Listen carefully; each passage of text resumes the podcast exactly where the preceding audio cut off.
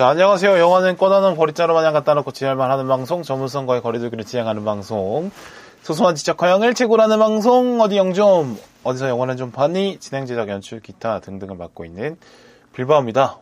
오늘은 35번째 시간, 영화 트로이를 다루겠습니다. 자, 먼저 간단한 평을 해볼게요. 음, 이 영화는 영웅은 살아서가 아니라 죽어서 완성된다라는 걸 잘 보여주는 작품이라는 생각이 들었고요. 더군다나 하나 더, 자, 브래드 피트의 매력을 또 다시 한번 느끼는 그런 영화였습니다. 그러니까 브래드 피트의 커리어를 보니까 20대 후반부터 rising이 되면서 지금까지 탑 배우의 역할을 하고 계신 분인데 2004년이면은 이제 한창 빛을 막 내고 있을 때죠. 이제 마흔쯤 됐을 때 이 영화를 찍은 건데, 뭐 30대 후반 이럴 때 찍은 건데, 그때도 엄청 섹시하더라고요. 음, 이제는 약간 청년이 아니라 어떤 완숙한 남자의 어떤 풍모를 풍기기 시작하는 그런 시즌인 것 같아요. 근데 지금 봐도 또 브래드 피트는 또 섹시하게 먹히고 있고, 대단한 것 같습니다. 타고난 어떤 배우의 매력은 나이를 먹어도 그 젊은이들의 그것과 경쟁이 가능하구나를 많이 느낍니다.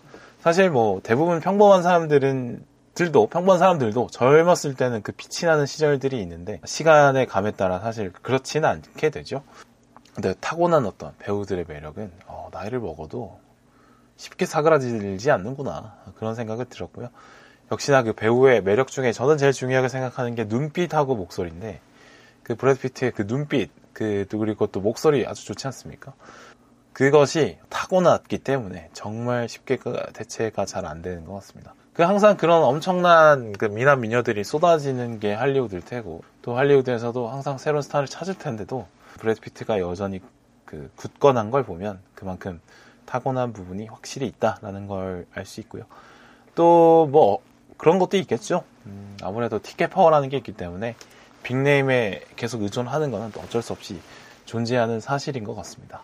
그럼에도 불구하고 뭐 관객들이 원하는데 뭐 오래 해왔다고 뭐, 뭐 갈아치우는 것도 좀 어색하지 않나 이런 생각을 들어요. 네. 약간의 어, 세대 교체를 억지로 하게 되면 또 부작용이 일어나기도 하니까 어쨌든 간에 브래드 피트의 매력은 상당하더라 걸 많이 느꼈어요. 자 트로이 전쟁에 대해서 먼저 얘기를 해보죠. 음, 트로이 전쟁은 어, 그리스 연합군이 트로이를 정복하러 갔던 전 전쟁인데 글쎄요 이게 서양 문화권에서는 고대에서 가장 어떤 조명을 많이 받는 그런 전쟁인 것 같아요. 뭐 동양 문화권에 살아서 그런지 그 그렇게 크게 와닿진 않습니다. 아무래도 뭐 그 고대 그리스를 문화의 원형으로 서구에서는 생각을 하니까 그만큼 많은 어떤 강조가 되는 것 같고 사실 뭐 신화적인 색채가 많이 들어가 있긴 한, 하지만 사실은 사실인 것 같고 뭐 그렇습니다.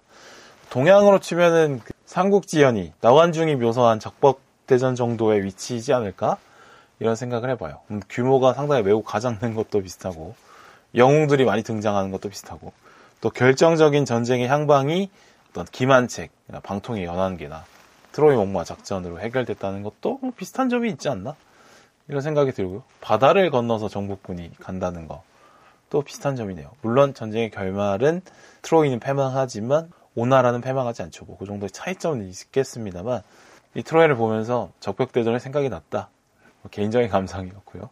이 영화 트로이가 흔한 다양한 즐길거리를 보여주는 어떤 할리우드식의 역사 영화일까 싶었지만 그건 전혀 아니었다고 봅니다. 분명히 하고 싶어하는 메시지가 있었던 그런 영화라고 생각을 하고요. 운명의 강한 구속력 그리고 운명에서 벗어나지 못하고 휘말려드는 인간의 한계를 잘 표현한 작품이다 이렇게 생각을 합니다. 음, 전쟁의 잔혹함에 비해서 엄청난 소모에 비해서 그 전쟁의 발생 원인은 매우 허무하다라는 걸 잘 지목한 작품이라고 봅니다. 이 영화의 감독이 볼프강 피터센인데 뭐 여러 가지 영화를 많이 재밌게 만드신 분이에요. 저는 특전 유버트가 기억이 남습니다. 아주 매우 명작이니까 한번 꼭 보시기를 바라겠습니다.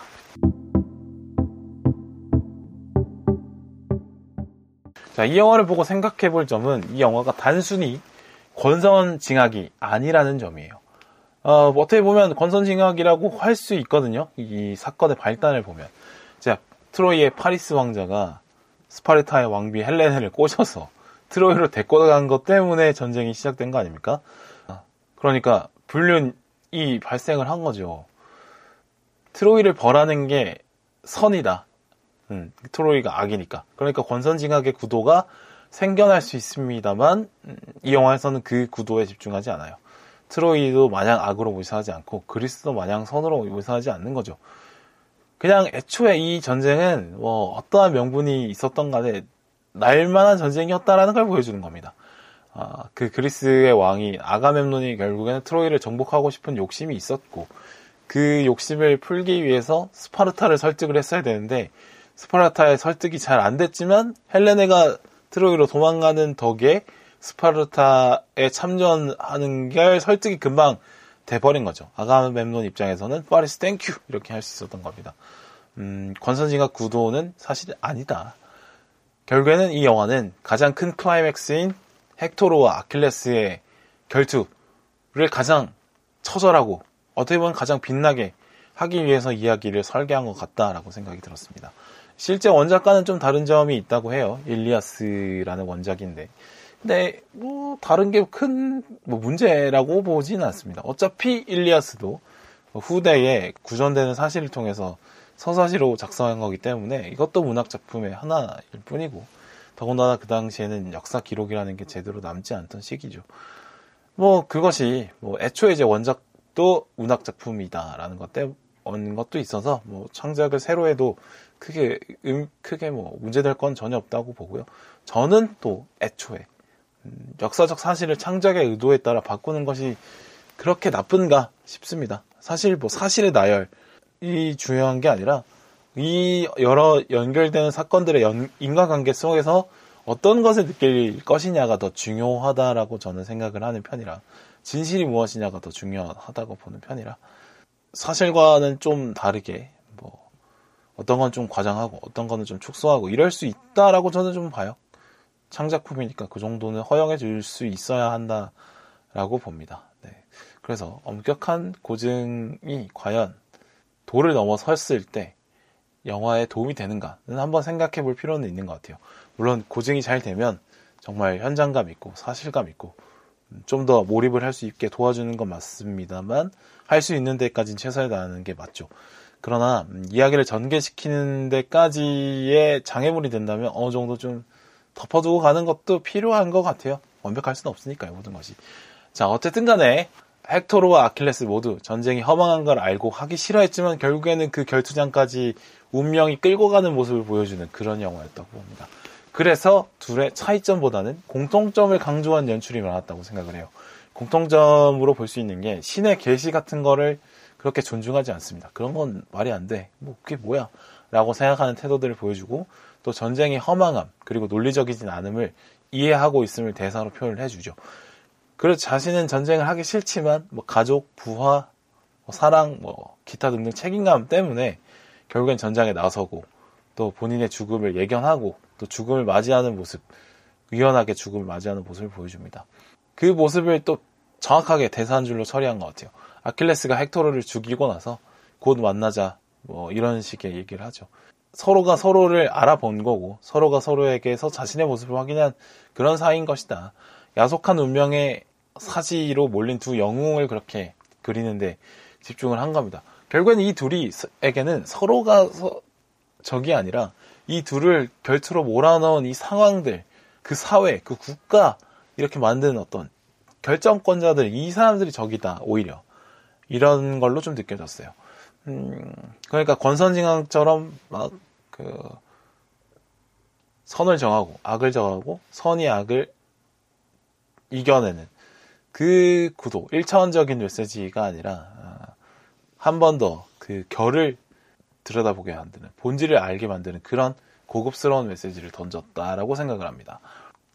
결국에는 이 전쟁, 트로이 전쟁의 문제는 아가멤돈의 정복력 그리고 어, 자신이 자존심이 상해서 전쟁에 참여하는 메넬라우스 그리고 트로이 원로와 왕의 그 안이한 상황 판단들 음, 전쟁에 대해서 정확하게 분석하려 들지 않고 그냥 신의 뜻으로 큰 결정을 하는 그런 모습들 때문이라는 거죠.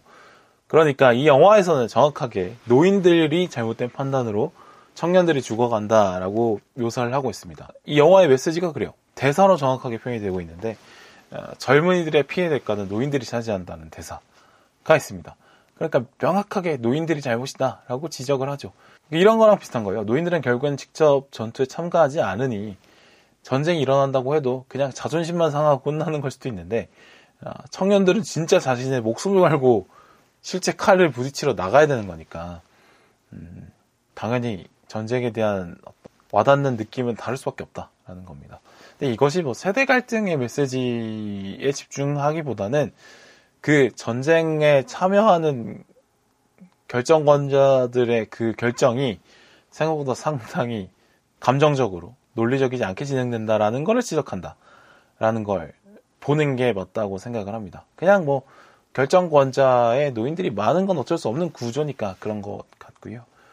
어, 어쨌든 전쟁은 참 허무하게 일어난다라는 걸 보여주자는 거죠. 전쟁을 일으킬 권력을 가진 자와 실제 전쟁에 참여하는 자가 분리가 되어 있다. 구분이 된다라는 걸 잘 보여주면서 전쟁을 쉽게 결정할 수 있는 권리는 아무에게도 없다라는 걸 강조하는 현대적인 메시지죠. 뭐 최근에 나왔던 서부전선 이상없다에도 확인할 수 있는 그런 메시지입니다. 전쟁의 허봉함. 근데 이 메시지가 어떻게 보니까 되게 현대적인 입장에서 만들어지는 메시지인 것 같아요. 이 메시지가 성립을 하려면 결국 사람이라면 모두 소중하고 평등하다는 개념이 깔려 있어야지 그 누구도 허무하게 희생되어서는 안 된다라고 말할 수 있는 거잖아요. 근데 그 당시에는 신문주가 확고히 있었고 왕과 귀족의 목숨값과 평민 노예의 목숨값이 다르게 취급되는 거를 그 사회의 구성원 모두가 받아들이고 있던 그런 시점이기 때문에 그 당시에는 아마 성립이 안 되는 메시지일 것 같습니다. 그러니까 결국에는 이야기를 원전이 무엇이든 간에 가져와서 새롭게 창작해서 꾸며내는 사람이 메시지를 부여하는 게 결국에는 맞다라는 것도 되는 것 같아요. 자, 이 트로이의 배경이 되는 고대 그리스에는 신의 뜻을 정치에 많이 반영을 해서 정치를 했었는데, 근데 결국엔 이게 신의 뜻의 해석을 자의적으로 한다고 했을 때 그것을 반박할 수 있을까? 그게 그 신관의 권위에 기대는 것밖에 안 되는 것 같고요. 또 이 신관의 그 해석을 채택을 하는 건 또 결국에는 왕인 권력이기 때문에 결국에는 뭐 대단한 어떤 숭고한 음, 엄청난 시각에서 나오는 신이 내린 메시지라는 것들이 결국에는 그냥 권력자의 원하는 대로 자의적인 해석대로 되는 것이다. 라는 거를 좀 지적을 하고 있는 포인트 같습니다. 근데 이게 지금에도 그렇게 달라지지 않은 게, 그러니까 신도 결국에는 정체를 확인하기 어려운 약간 추상적인 권력인데, 구, 지금은 국가의 이름으로 전쟁을 일으키, 일으키잖아요. 국가나 혹은 민족의 이름으로. 국가나 민족, 어떻게 보면 실제로 뭐 개념상으로는 충분히 이해하고 받아들일 수 있고 뭐 그 개념이 실제적으로 힘을 발휘하고 있는 건 맞습니다만 그것을 국가와 민족을 강조하는 사람이 결국엔 그 권력을 가져가는 것은 똑같아요. 그러니까 신의 뜻을 자신의 입을 통해서 전달하는 사람이 신의 권력을 자신을 자신이 휘두르는 것처럼 국가와 민족의 뜻을 스스로 해석하고 그걸 전달하고 그것대로 움직여야 된다고 말하는 사람이 실제로 국가나 민족이라는 어떤 허구의 공동체라고 말할 수 있는 것의 권위를 가져가서 자기 마음대로 한다. 이거는 결국에는 신에서 국가와 민족으로 바뀌었을 뿐이지 어, 현재에도 통하는 어떤 메시지인 것 같다라는 건 생각을 합니다. 어, 실제로 지금 한반도에서 전쟁이 일어나도 전쟁터에 나가는 건 20, 20, 30대 젊은이들인 건 똑같으니까요. 근데 이 권선징악이 아닌 반전 메시지로 가는 것이 그렇게 특이하지는 않습니다. 사실 어, 영화에서 많이 다루는 어떤 전쟁에 대한 메시지예요. 근데 이것도 어떻게 보면 어, 미국 위주의 패권과 프로파간다 쪽으로 어, 그걸 해석해 본다고 하면 반전의 메시지도 어떻게 보면 당연히 응당 뭐 필요하고 당연히 평화를 우선시 해야 된다는 건 저도 동의를 합니다만 이 당연한 것 같은 메시지도 어떤 국가들에서는 당연하게 당연하지 않게 느껴질 수 있다. 현상 변경 의지를 갖고 있는 국가들이 있잖아요. 뭐 러시아나 중국, 미국의 패권에 도전하고 싶어하는 그런 국가들 입장에서는 반전의 메시지가 분명히 불만으로 다가올 겁니다. 어, 전쟁은 사실 명분 싸움이죠. 명분이 제일 중요하죠. 왜냐하면 수많은 사람들이 죽을 거고 수많은 자원을 낭비해야 되고 수많은 자본을 소모해야 되고 한 번 전쟁이 일어나면 다시 복구하는데 엄청난 시간까지 소모를 해야 되는 국가의 대부분을 걸고 해야 되는 게 전쟁인데 그 전쟁의 명분이 그러려면 전쟁을 왜 하느냐에 대한 이유가 확실하지 않으면 전쟁은 성립이 되지 않겠죠. 그런데 이런 반전의 메시지가 쫙 깔려 있다고 하면 사람들이 전부 다 전쟁을 반대하는 분위기라고 하면 전쟁 명분을 만들기가 쉽지 않을 겁니다. 어, 그러니까 반전의 메시지를 담고 있는 영화들이 고깝게 보이는 사람들도 분명히 있을 것이다. 전쟁이 필요하면 전쟁을 해야 된다라는 메시지를 원하는 사람들이 있다. 그런 권력자들이 분명히 있을 것이다. 는 겁니다. 음, 국제 정치는 항상 이렇게 상대적이니까 뭐 그런 점도 한번 생각을 해봤습니다.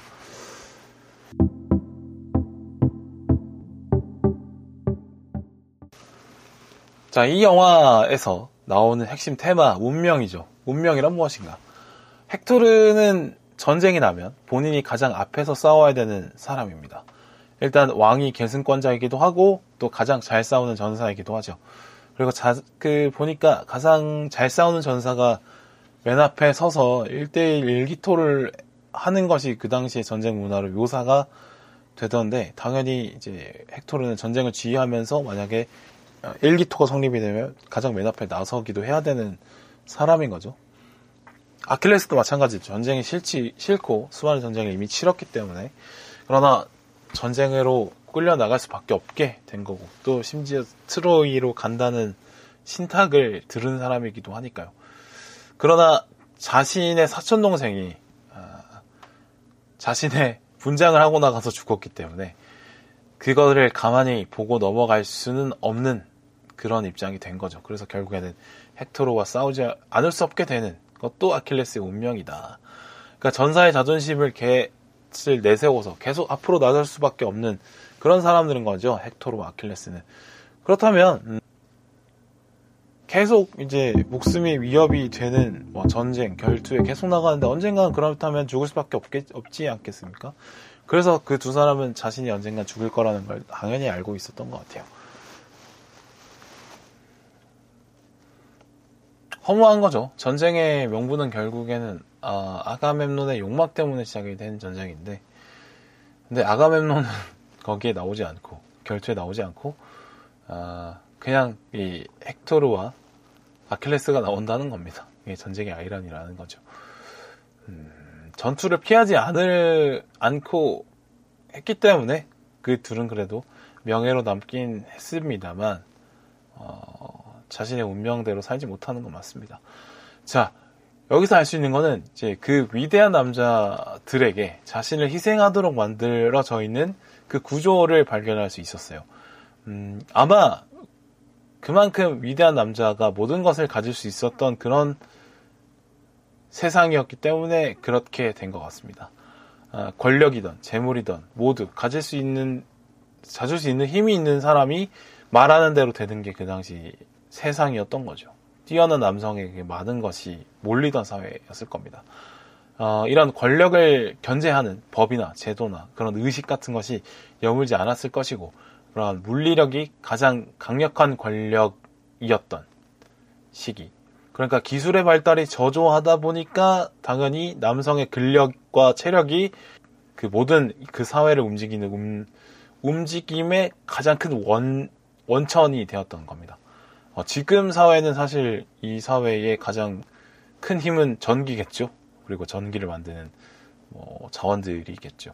그러나 그 당시에는 그 세상을 돌리는 물리력의 근원이 남성의 근력이었을 것이다. 그래서 이 남성에게 수많은 권력이 몰렸을 것이다라는 거죠. 요즘 사회에선 사실 요즘에는 뭐 운동선수나 뭐 체육 관련 직종 뭐 아니면 군인 경찰 소방관 이런 거 말고는 필수 요소는 아니죠. 그냥 건강을 위해서 체력을 키우는 것 정도죠. 어, 현재는 사실 물리력이 제도의 통제 아래 있습니다. 그러니까 국방부 장관이 군인 신분이 아니, 아니게 해놓은 것, 그런 것처럼. 그리고, 어, 국군 통수권, 통수권자가 국민의 투표로 당선된 대통령이라는 점. 그러니까 가장 큰 물리력인 군사력이 제도의 통제 아래 있는 거죠. 그러나 그것이 제대로 지켜지지 않는 곳은 후진적인 사회로 평가를 받는 거고요. 자, 그 당시 고대 그리스에서는 가장 강한 남성의 물리력에서 출발하는 카리스마로 시민들을 겁으로 약간 통제하는 그런 시절이었지 않았을까 생각을 합니다. 지금으로는 당연히 이해가 안 되는 거죠. 지금은 당 물산이 뭐 풍부하고 그것을 배분하기도 쉽고 뭐 교통수단 이런 게 있으니까 또 뭐 데이터를 관리할 것도 많이 있죠. 배분할 근거도 찾기도 쉽죠. 당연히 독점이 정의일 수가 없습니다. 나눌 수 있는데 왜 나누지 않느냐라고 물어볼 수 있는 의문이 계속 제기가 되는 거죠. 당연히 많은 권력이 한쪽에 쏠리다 보니까 탐내는 사람도 많았을 것이고 그만큼 많은 도전을 받았을 겁니다. 그래서 항상 증명을 요구받는 자리였을 거예요. 그왜 동물의 세계에 보면은 왜 뭐 수컷 고릴라가 뭐 그 무리를 차지하는데 근데 항상 도전하는 뭐 새로운 세대의 고릴라들이 있고 뭐 그것에서 그 도전에서 원래 우두머리 고릴라가 패배하면 우두머리가 바뀌고 뭐 이러는 거. 그 당시에도 약간 그쪽에 더 가깝지 않았을까 싶고요. 그 당시. 에 그러니까 증명을 해내지 못하면 바로 공격이 들어오니까 음, 항상 증명이 필요한 자리, 어, 가장 그 사회에 큰 위협이 덮쳤을 때는 당연 앞에 서서 죽음을 각오하는 것이 음, 그 당시에 가장 어, 뛰어난 남성으로 여겨졌던 사람들의 운명이지 않을까. 그러니까 불쌍한 측면도 있는 거죠. 계속 위험에 스스로 나서야 되고 언제 죽을지 모른다는 압박감에 시달릴 수밖에 없게 되는 것 같습니다. 음, 그러니까 헥토르 아킬레스가 뭐 전시가 아니었다면 많은 것을 누렸겠지만 전쟁이 일어나면 일단 불쌍한 존재가 될 수밖에 없었다. 이런 구조를 한번 말씀을 드렸고요. 자, 그리고 이 영화에서 앞전에 조금 언급이 됐는데, 늙은 사내들을 모두 추하게 묘사를 했어요. 그러니까 이 두 영웅이 전쟁을 죽게, 전쟁에서 죽게 만드는 원인으로 강조하기 위해서 그 대척점에 이제 노역이 가득한 사람들을 세워놓은 거죠. 그럼 뭐, 뭐 노역이라는 건 사실 뭐 많은 현자들이 지적을 하고 있습니다. 뭐 그리고 요즘 사회에서도 종종 발견을 할 수 있죠. 이 영화에서는 아가멤논 본인 스스로 전장 앞에 나서지 않지만 전쟁을 원하는 사람 그리고 트로이의 늙은 귀족들 신관들 본인이 싸우지 않지만 전쟁에서 이길 거라고 확신하는 사람 이런 노인들이 나온다는 겁니다. 여기서 가장 슬픈 사내 슬픈 노인은 프리아모스예요. 트로이의 전력이 죽어가는 것도, 전쟁에 휩쓸려 가는 것도, 아들이 전쟁에서 자신 대신에 죽을 수 있다는 것도 프리아모스는 알지만, 더 이상 신체의 힘이 예전 같지 않은 프리아모스는 이제 신하들 귀족들을 통솔할 강한 카리스마는 없는 겁니다. 그래서 본인의 왕의 책임은 장남인 헥토르가 대신 지게 될 수밖에 없는 상황이 된 겁니다. 그러니까 트로이 신하들의 어떤 전쟁에 대해서 낭만적으로 생각하고 전쟁을 피하지 않았던 전쟁을 피했을 때 자신의 입지가 불안해질 거를 두려워한 그 사람들의 노욕 때문에 욕심 때문에 아들도 잃고 나라도 잃고 본인도 죽는 그런 비극을 맞이하게 되는 거죠. 글쎄 근데 뭐 모든 노인들이 그런 건 아니겠고 젊은 시절에 크게 성공했던 어르신들이 확실히 그 젊은 시절에 강한 권력력 크게 흔들렸던 어떤 그 까락이라고 하죠. 그런 어떤 남아 있는 것 같아요. 제가 주변에서 살면서 만났던 그런 어르신들을 볼 때, 그러니까 누군가 자신을 자극하면 그런 열받고 뭐 이런 자존심 이런 것들이 상당히 있으신 거죠. 그리고 또 무언가를 새롭게 원하는 욕망들도 그대로 있으신 것 같고 그 젊은 시절에 원하는 대로 얻어왔던 어떤 흐름도 있으니까요. 그러나 이제 나이를 먹어서 죽음은 좀 두렵고 직접 나설 힘은 없고 그런데 자존심이 있으니까 전쟁은 하고 싶고 네, 본인 스스로 못하니까 약간 권위를 부려서 남들을 대신 앞에 서게 만들고 뭐 그런 거. 음. 자신이 누려왔던 권위는 좀 당연하게 느껴지기도 하는. 그들이 젊은 시절에 얻었던 어떤 성과들은 스스로 앞에 나서서 최선을 다해서 얻은 것일 텐데 그거를 얻어내는 것은 상당히 여전히 하고 싶지만 그 앞에 나서서 처절하게 무언가 뛰고 싶지는 않은 그런 마음들이 반영이 되는 것 같습니다. 현대는 그래도 고대 그리스와는 좀 다르죠. 당연히 이제 어, 육체적인 능력이 예전에는 근간이었다면 그러진 않으니까 요새는 지적인 능력을 충분히 유지를 하면 충분히 영향력을 유지할 수 있다라고 생각을 합니다. 현대는 이제 근육을 대신해 줄 것들이 많이 있죠. 뭐 수많은 기계들이 어, 인간의 근육을 대신해 줍니다. 그러니까 인간의 지적 능력이 유지하고 된다고 하면 젊은 사람 못지않게 영향력을 그대로 유지할 수 있는 겁니다. 핵심은 지적 능력이 됐죠, 현대 사회에서는. 그래서 많은 정치인들이 나이를 먹어서도 뭐 충분히 지적 능력을 유지를 한다면 균형감을 잃지 않았다면 많은 영향력을 끼치곤 했습니다. 순양의 진양철 회장도 그랬죠. 진양철 회장도 결국에는 집에 걸리고 나서 그 원련 모든 권력이 흔들리기 시작하는 겁니까? 그러니까 몸의 근육이 빠지더라도 생각의 근육이라고 할 수 있는 어떤 통찰력, 논리력은 꾸준히 유지를 한다고 하면 젊은 사람 못지않게 좋은 판단도 할 수 있고 열정적으로 일할 수 있고 생산성을 만들 수 있다라고 생각을 합니다. 그러나 그마저도 잃어가는 경우들이 있을 겁죠. 뭐 있겠죠. 그래서 이, 슬프게도 이 세상의 모든 어른이 존경을 받지는 못하는 것 같습니다. 자, 마무리 해보겠습니다. 영웅은 그 많은 무게를 잘 짊어지고 살아온 자에게 주어지는 칭호인 것 같아요. 그가 멋있게 죽을 때, 그리고 영웅이 완성이 되는 것 같습니다. 아이러니하게도. 죽는 순간까지 자신의 모든 재능을 영웅스럽게, 헌신스럽게 사용을 해야 진짜 영웅으로 영원히 기억이 되는 것 같아요. 그러니까 어떤 마무리로 끝내느냐가 결국에는 그 영웅에 대한 판단이, 그 판단, 평가로 연결이 되는 것 같다는 거죠. 음, 젊은 시절의 위대함은 사실 나이 들어감에 따라 당연히 잃어갈 수밖에 없게 되는 겁니다. 그러니까 뭐 저 사람이 뭐 왕년에 좀 잘 나갔다는데 이 정도밖에 안 되는 거죠. 영웅들의 그 죽음이 그 비극적이라고 하면 울림이 더 커지는 것도 사실인 것 같아요. 그러니까 음, 롤러코스터도 등락의 폭이 클수록 스릴이 커지는 것처럼 어, 아니면 어, 바닥에서 출발한 사람들이 어, 가장 높은 자리에 갔을 때 짜릿해지는 것처럼 뭐 슬럼독 밀리에어 같은 영화가 주는 감동이 그렇죠. 아니면 정말 나락으로 떨어지는 거를 묘사하는 영화들도 있을 거고요. 그 울림을 주기 위해서는 사실 어떻게 보니까 방향은 중요하지 않은 것 같아요. 낙차가 얼마나냐가 중요한 거죠. 안중근 의사, 이순신 장군, 아이언맨, 캡틴 아메리카 뭐 이런 분들이 결국에는 영웅으로 나올 수 있었던 거는 영웅적인 행, 행보를 계속 하다가 죽음을 맞이했기 때문에 어, 그렇게 기억에 오래 남는 영웅이 되지 않았을까 싶습니다. 그러니까 영웅의 삶은 남들이 막 아, 저렇게 막 선망하는 것 같지만 실제로 매우 어렵다는 거죠. 네. 결국에는 이제 크게 짐을 지고 살면서 크게 누릴 것이냐, 아니면 적당하게 짐을 지고 적당하게 누릴 것이냐를 선택하는 것 같습니다. 자, 그렇다면 빌바오 나는 어, 영웅이 남은 생에 되어야 할까? 그건 잘 모르겠어요. 그 감이 안 되는 것 같고, 음, 그냥 뭐 좋은 노인, 뭐, 저 존경받는 노인이 되는 방법이 뭔지 한번 고민해 봐야겠다는 생각이 들었습니다. 아니, 뭐 존경까지도 필요 없죠. 그냥 재밌는 할배가 돼야겠다고 생각이 들었어요. 제 꿈 중에 하나가 재밌는 할아버지가 되는 건데, 재밌는 할아버지가 되기 위해서는 상당히 많은 조건들이 필요하더라고요.